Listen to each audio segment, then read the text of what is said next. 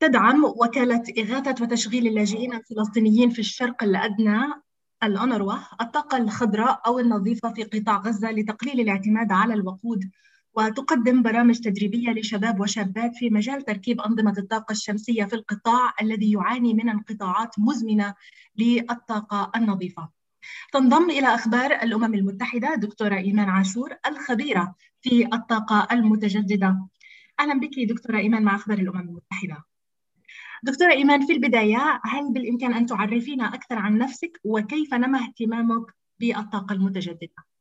أنهيت الدكتوراه بعام 2013 في مجال الطاقة المتجددة هندسة الطاقة المتجددة من الجامعة الوطنية الماليزية وقبلها أنهيت كمان ماجستير برضو في تقنيات الطاقة المتجددة من الجامعة الوطنية الماليزية وعدت للأراضي الفلسطينية في 2014 و وبدأت العمل في قطاعات مختلفة وكان الهدف الأساسي إدماج الطاقة المتجددة لهذه القطاعات اللي كانت في بداياتها الطاقة المتجددة وإدخالها إلى قطاع غزة وإدخالها حتى لهذه القطاعات المختلفة.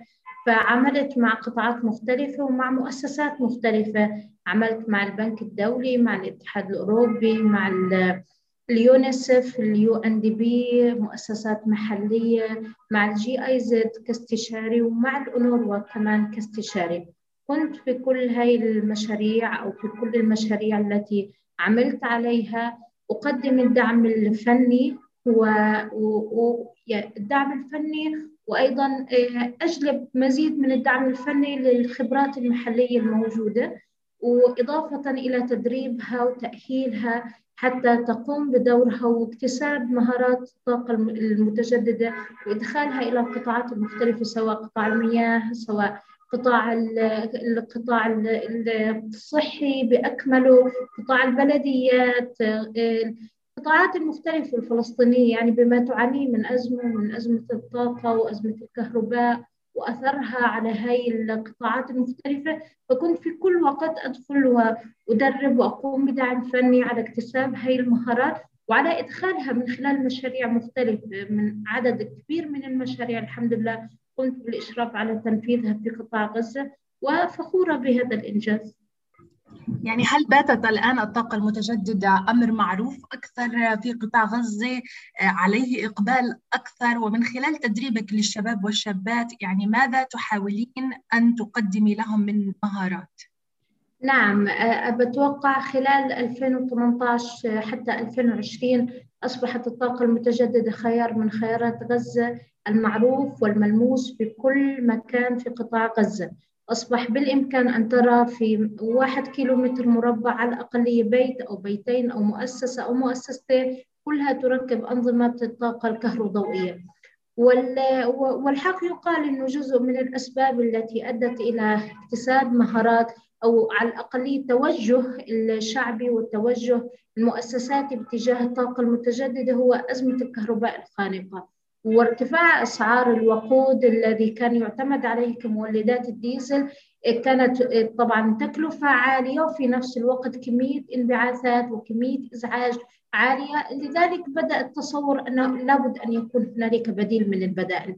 لا يمكن لي قول أنه غزة اعتمدت اعتماد كامل على الطاقة المتجددة وأمامها طريق طويل على الأقلية لكن على الأقلية في دراساتنا خلال 2018 حتى 2020 تقريبا على الأقل غزة ركبت على الأقل 12 ل 13 ميجا وات بيك وهذه كمية يعني معقولة ومتوقعة ومتفهمة إيه، بالنسبة لظروفها وبالنسبة حتى للوضع المالي التي تعانيه قطاع غزة لأنها أي استثمار في مجال الطاقة المتجددة أو حتى أي شراء لها يلزم أن تدفع في المقدمة سعر لا بأس به. لكن يخاطر المواطن وتخاطر المؤسسات كونه لا يوجد بدائل الصراحة وفي نفس الوقت شوهد أثر البدائل الأخرى كمولدات الديزل والغاز وما لتأثيرها الصحي والبيئي والمالي حتى يعني تأثير بالغ الضرر وبالغ التأثير على الإنسان وعلى المؤسسات وعلى المجتمع ككل قاطبة فنحن يمكن أن نقول أنه نعم تم إدخال الطاقة المتجددة إلى قطاع غزة بشكل كثير لطيف وسلس وسلس وأصبحت معروفة للقاصي والداني أنها تعتمد عليها خلال 2020 أعلن عن محطة معالجة مياه العادمة واعتمادها تقريبا على 100% من الطاقة المتجددة وهذا يعتبر إنجاز عظيم لمحطة معالجة خصوصا كم نعاني من محطات المعالجة ومن تأثيرها على بيئة قطاع غزة حيث لأزمة الكهرباء يتم بالعادة ضخ مياه المجاري إلى مياه البحر آه، لتخفيفها بشكل أو بآخر أو للتخلص منها. طبعا وهذا ترك مكرهة بيئية ومكرهة صحية وأصبح حتى البحر المتنفس الوحيد لأبناء قطاع غزة مكان ملوث بفعل انقطاع الكهرباء. ماذا أفعل وما المهارات التي أقدمها لطلابي أو لمتدربي؟ آه، في البداية كنت أتعامل مع الخط الأول وهو كيف أوعيك بأنظمة الطاقة المتجددة؟ وكيف نجعل من التوعية أساس لفهم المجتمع ولأساس طلابي؟ وبالعادة كان في كل مساقاتي أو حتى في كل الدورات التدريبية أطلب من طلابي رجاء صور فيديو ووعي اثنان أو ثلاثة من الأقارب أو من البيئة المحيطة فيه بأهمية الطاقة المتجددة وكم تمثل خيارا بيئيا. فكان هذا المشوار الأول أو البداية الأولى كونه أننا كنا نعرف تقنيات غير موجودة في القطاع المحلي ولم يألفها. لاحقا أصبحت متوفرة وموجودة فأصبح التدريب يتبع خطوات أخرى ومنهجيات أخرى. نحن نقدم في التدريب الذي نقدمه منهجيات متطورة جدا. اكتسابها في تصميم أنظمة الطاقة المتجددة والشمسية بالأساس المتابعة لأنظمة الطاقة المتجددة التشغيل ولاحقا مع الأونروا كان البرنامج مخصص للترتيب والتشغيل والصيانة. هذا كان أمر كثير مهم أن لا يدرب فقط المهندسين في قطاع غزة معظم الدورات الأساسية كانت للمهندسين لكن لاحقا أصبح التركيز أيضا على الفنيين. نحن نريد فني متخصص قادر على أداء هذا العمل بدون بدون فكرة التجربة بالصح أو الخطأ. يعني كانت قبل التجارب هي تجارب فني الكهرباء يقوم على التجربة حتى يتقن عمله فكان لابد تقنين هذا الوضع بجعله أكثر تعلما وأكثر فهما وأكثر تقنية من خلال تدريب منظم ومرتب. وهذا ما نأمل أن يكون الشباب الفلسطيني حتى قادر على إيجاد فرص عمل. من خلال هذه التدريبات لأنه المهندسين في قطاع غزة والفنيين يعانوا من أزمة بطالة عالية جدا نظرا لتضرر القطاع الصناعي بشكل أو بآخر فلا بد أن يكون جزء من الحل أو جزء من الحلول أن تفتح آفاق جديدة لهم أو أسواق جديدة. جزء من الأسواق الجديدة كان سوق قطاع الطاقة المتجددة سوق فتح أبوابه بشكل جدا مميز على الاقل الآن في قطاع غزة يوجد 300 إلى 500 عامل ومهندس في قطاع كمثل قطاع الطاقة المتجددة. وهذا عدد جيد ولا بأس به ونأمل أن يزيد في, في الأوقات القادمة.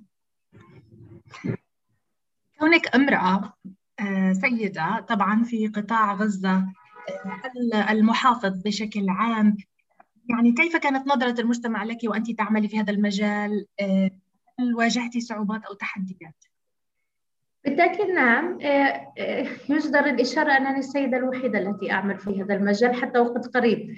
الآن طالباتي بدأنا في منافستي فهذا شيء جيد جدا. آه، نعم لابد أن تمر المرأة الفلسطينية. تحديات إذا دخلت في قطاعات كهذه أنا كنت سيدة وأشرف على عدد كبير من المهندسين في المواقع وأشرف على عدد كبير من الفنيين. ولا بد أن تقابل السيدة في البداية بالإشارة إلى أنها ربما لا تعلم ربما لا تجيد ربما لا, لا تستطيع وكل هذه المبررات. لكن أتوقع أن المرأة قادرة على أن تفرض نفسها من خلال دعنا نقول من خلال تفوقها من خلال منهجيتها العلمية التي تقوم في مرابطة هذه الأمور أو تربيطها مع بعضها البعض. في في تنفيذها لهذه المهام لابد أن تكون موضوعية ومنهجية بشكل أو بآخر.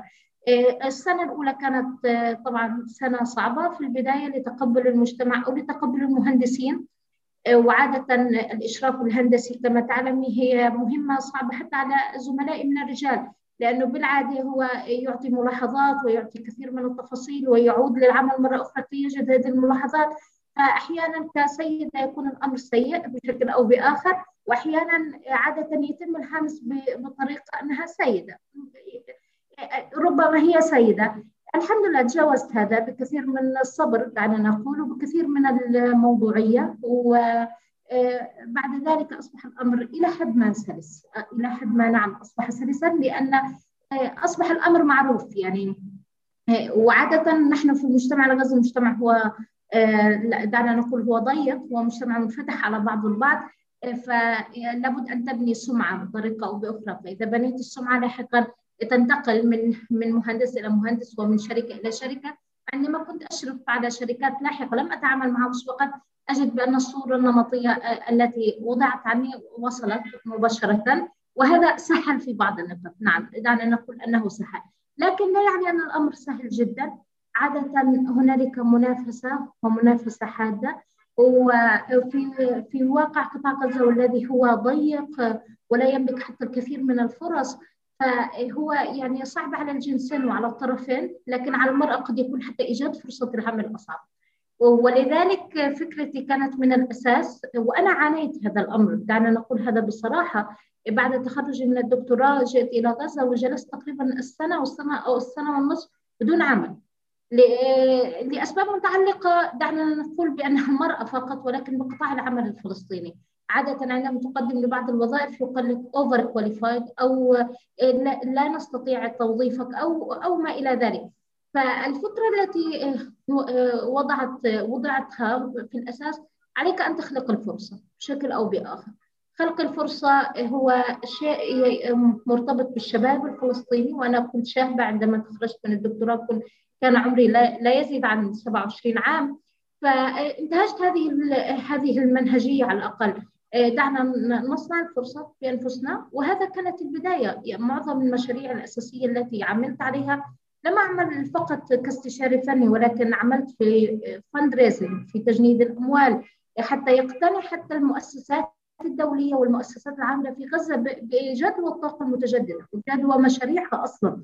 فأذكر أن المشروع الأول استغرق سنة فقط في إقناع المانح بأن هذا المشروع قد يبدو مجديا هو يجب أن يكون مجديا. إيه، وهذه كانت البدايات. أكيد البدايات تكون صعبة بالعادة لكني تجاوزتها كما قلت لك بشيء من الصبر بشيء من الأمل بأننا يمكن أن نصنع شيء في قطاع غزة. وبشيء من التحدي كما هو حال الشباب الفلسطيني يجب أن تتحدى حتى تكون قادر على تجاوز العقبات اليومية التي تواجهها.